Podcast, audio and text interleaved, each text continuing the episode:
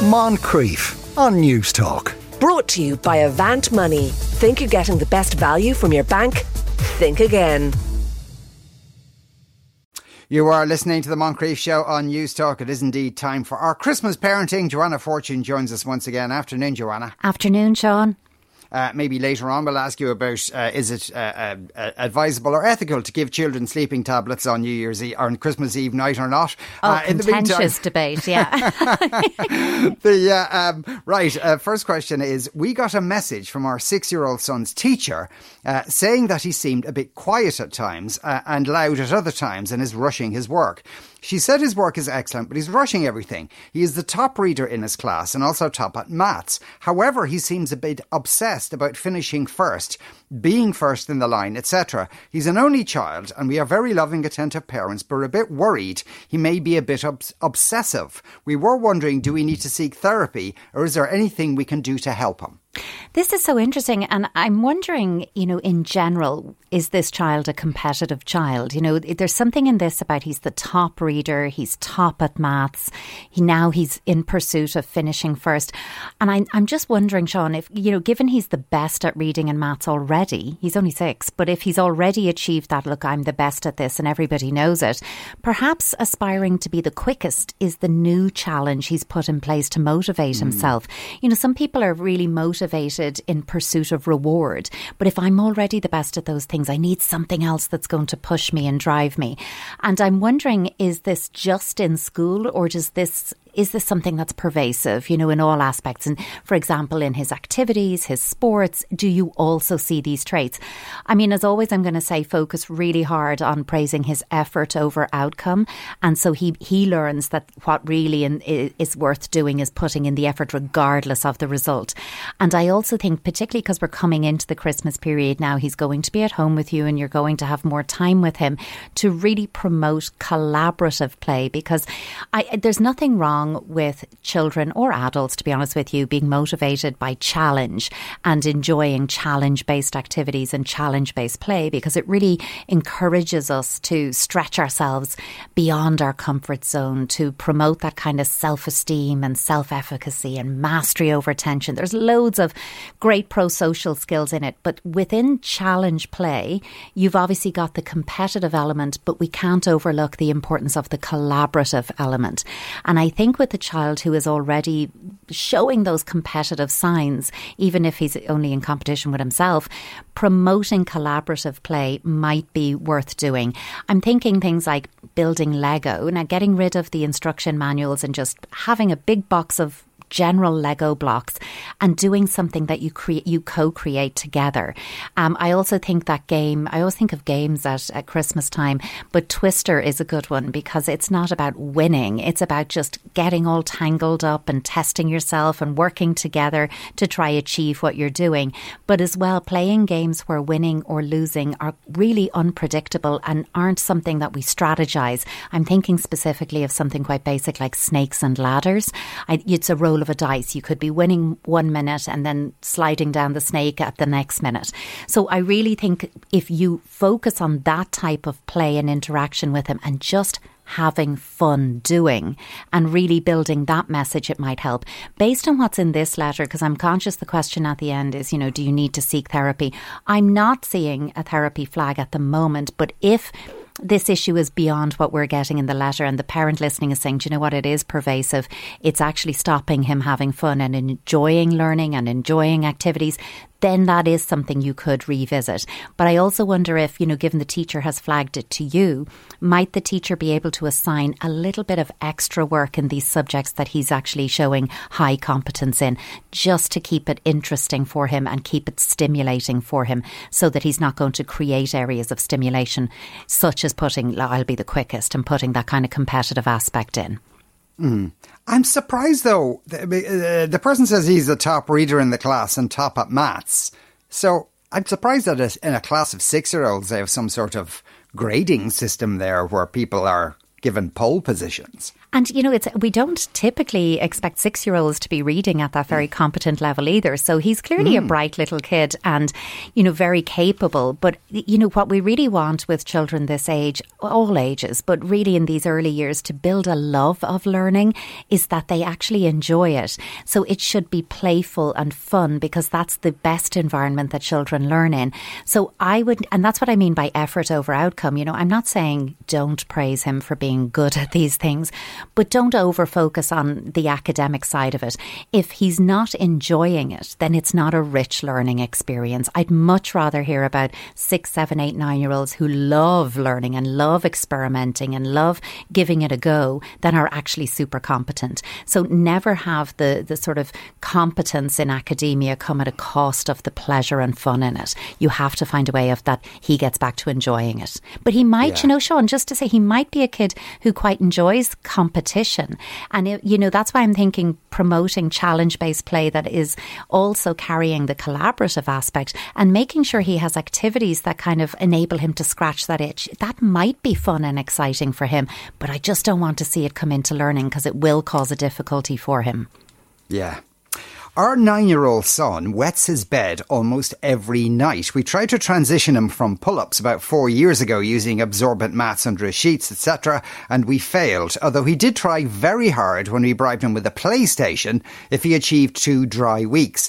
About a fortnight ago, we decided to try again as things got a bit worse in the last year. He was getting bigger, peeing more in his sleep, and leaking through his pull ups. He managed a couple of dry nights with no absorbent mats and no pull ups.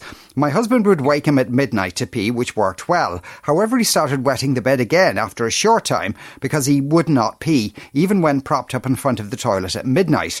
The extra washing was killing us, we're already very busy, so we decided to put him in charge of changing the sheets, putting the wet, clo- wet bed clothes into the washing machine onto the line, etc. We thought that the extra workload would encourage him to pee when brought to the toilet. We rarely told him off for peeing, usually only losing our heads when we would have repeatedly wet the bed and we were on the third or fourth morning of changing bedclothes. The extra workload doesn't seem to inspire him. He doesn't seem to mind lying in his own urine, and we are now worrying that he either has something wrong with his bladder, or we are trying uh, to, uh, or we are trying too hard. My husband is getting very frustrated and cross with him about this. In addition, our son seems seems very nonchalant about it, and this attitude is making us even more frustrated. Are we missing some trick? Should we bring him to the, his GP in case he has bladder issues, or has he some mindset that we need to help him with?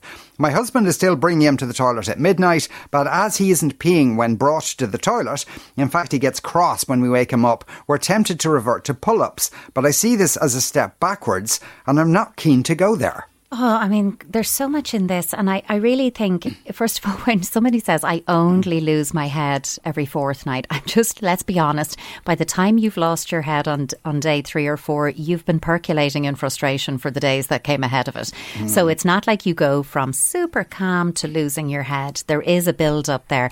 And it's okay to find this frustrating because it is frustrating.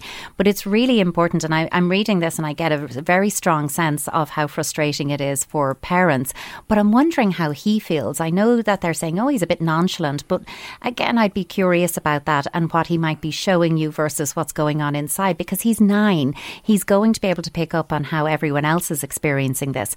And I, I think I would sit with him and let him know that you're going to consider other causes for this. You know, this is going on a really long time and we've tried lots of things to help and it isn't helping. And really try, try and communicate he's not alone because this isn't a child who is seeking to cause you a difficulty at home and to add to your workload. He's having a difficulty in mastering this process. So he is not frustrating you. It's really important you give him that very clear message. The bedwetting is a frustrating experience. He is not frustrating. The behavior is frustrating you. And don't assume he gets that. So I, I really think, you know, sort of peppered throughout this letter is that you've used a lot of behaviour modification techniques. Um, it seems to me on the assumption that he can control it and you're trying to motivate him to control it and get in charge of this. I'm now suggesting he's nine years old that you pause this approach and consider that perhaps he cannot control this, that mm. it's not within his, his capacity to master this because you've tried and you've given some pretty big incentive. I think a PlayStation is a pretty big incentivization, but I would say yes, make a GP appointment as a priority because there are lots of reasons that children do not master, um, you know, dry uh, nighttime dryness. It could be that he has a smaller bladder and he's not able to contain and hold urine. It could be some kind of hormonal cause, you know, the, the hormone that's produced at night to slow down the production of urine. Maybe that's not kicking in for him. Um, he, you know, there are other reasons that children bedwet, UTIs, constipation, sleep apnea. There's, there's lots of causes. So I would think at this stage, let's look beyond behavioural control and look at what's underpinning this behaviour. And I'm always a fan of of ruling out the physical. So at nine years old, you know, it's not unusual, Sean, for children to take, you know, even up to seven years old to really get in control of this. But once they're over seven, yeah, we would certainly get curious. Could there be another reason? I think you're at a stage now of it's time to bring in a doctor, if only to rule out a physical cause. And that's yeah. certainly worth looking at. But I think come at it with a little bit more compassion and kindness. And it's easy for me to say that when you've been at this nine years and washing lots and lots of bedclothes over and over, I do get the frustration, truly. But I think if you sit with him and say, look, we've all been getting a bit frustrated about this, and I just want to make sure you know it's not you we're frustrated with, it's that nothing we're doing is working. So now we're going to come at this in a different way and involve him in that. Let him know what you're thinking and feeling, and that you understand what he might be thinking and feeling as well. My six year old, who hasn't experienced grief but is aware how he only has one grandparent, is obsessed by death, mummies and graves, etc. He asked if babies die while they are still inside their mother's tummy. Do the baby bones stay in their mummy's belly forever? Dark, I know. He has told me about the ritual of the Indonesian tribe called the Departed, where people dig up the graves of their deceased beloved. I wasn't aware of this until he told me. I'm worried, as are, these are very dark thoughts and musings. Otherwise, he's a happy happy boy with lots of friends.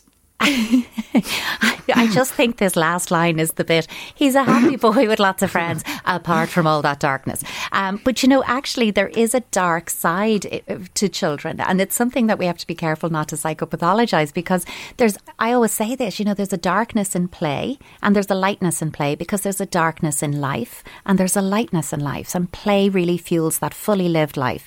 Children who are four to six years old, and you know, I, ages as always are flexible with this. Think developmentally, but they're naturally super curious about everything, including death, even when they haven't, you know, had a direct or personal experience with loss or death. So, but their grasp on the permanence of death is evolving over the next number of years. And, you know, he's maybe hitting it a little early, but children, when they're, you know, kind of eight, nine, their interest in death can become quite morbid and scientific. Like they want really specifics about decomposition and about science and about bodies. And I just think, look at this as he sounds to me like a really clever, curious little kid. So I think, um, you know, there's always the chance that somebody has put something in his head, you know, in school, maybe something was said. He's clearly, I mean, his, his, his anthropological knowledge on this is, is intriguing. So I'm mm. wondering, did this come up in a history lesson in school or in something like that?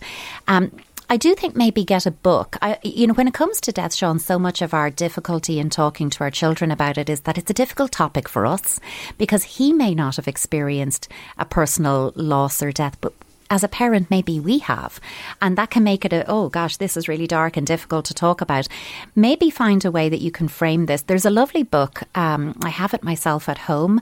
It's called uh, Let's Talk About When Someone Dies. It's by Molly Potter. I've mentioned Molly Potter on this show before in talking about her book. Um, how are you feeling? Because it gives that lovely uh, choice of how you can express a range of feelings. But this one is so factual, so specific, and so accessible for children. In, you know what, let's talk about when someone dies. It talks about death, bodies, burial, cremation. It talks about everything in there, and it is for children. As always, though, as a parent, pre read the book before you read it with your child so there are no surprises for you.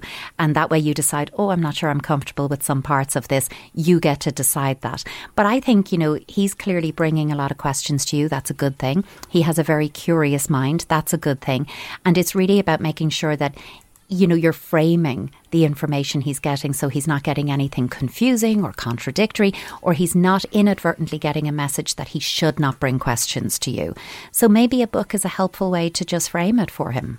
Yeah. And I suppose if you think about it, like death is a, a, a, a baffling idea. Oh, that absolutely. you just stop, and and and for a child particularly, it's kind of takes some years probably to wrap their head around it. Oh, it totally does. And especially, you know, he's still only six. And we've lots of questions about six year olds today. But, you know, I, he's still only six. So at this age, you've also, from a play perspective, they're still in that developmental phase of magical, omnipotent thinking where things can die and come back to life. They're really interested in, and it even says it here in mummies, but also zombies and this whole idea of, well, what happens after you die? So his questions are completely developmentally appropriate appropriate.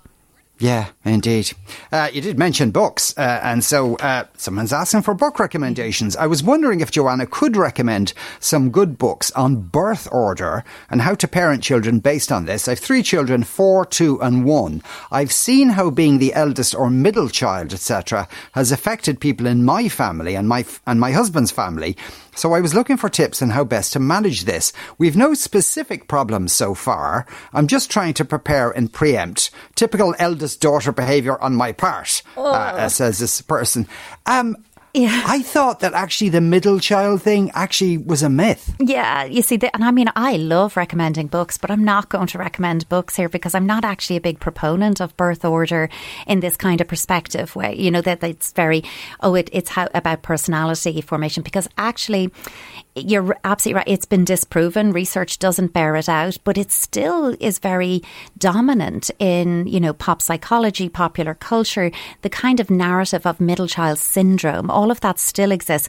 And really what we see is that how we parent and how we are parented makes much more impact than any assigned birth order. So be very aware of self fulfilling prophecies here because, you know, the fact, just because I'm saying, oh, well, research has disproven it, it still matters that it's popular in popular culture and in pop psychology because if I believe this to be true, I will parent with that in mind. So I'm mm. also feeding into this birth order piece in how I parent my eldest child versus my middle child and my young. I mean, nothing has even happened here because this parent is preempting and then taking yourself off the hook. Oh no, classic eldest child behavior, mm-hmm. you know. Um, so I, I, I'm going to say, you know, look at your age arrangement here. You've got a four year old, a two year old, and a one year old. You're specifically focused on your two year old who was only one when your one year old came, the baby came along. So, if anything, you want to make sure that your two year old gets additional one to one time with you as much as you can manage with a four year old, two year old, and one year old in the house. Because actually, he was only a baby when the next baby came along. So, if anything, just a little bit of that, you know, your four year old had lots of time with just being the one and only in your eyes. The two year old didn't have that. That maybe have more impact than the fact that they happen to be the second child. So, you know, I think there are so many other variables that go on. But if you believe, no, no, birth order is the thing, you will parent with that in mind.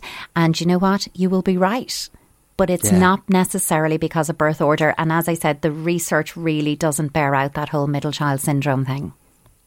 Joanna, thanks a million as ever. Thanks again for all your contributions to the year. Happy Christmas to you, and we'll talk to and you. And to everyone else. Take care. Moncrieff. Brought to you by Avant Money. Think you're getting the best value from your bank? Think again. Weekdays at 2 p.m. on Newstalk.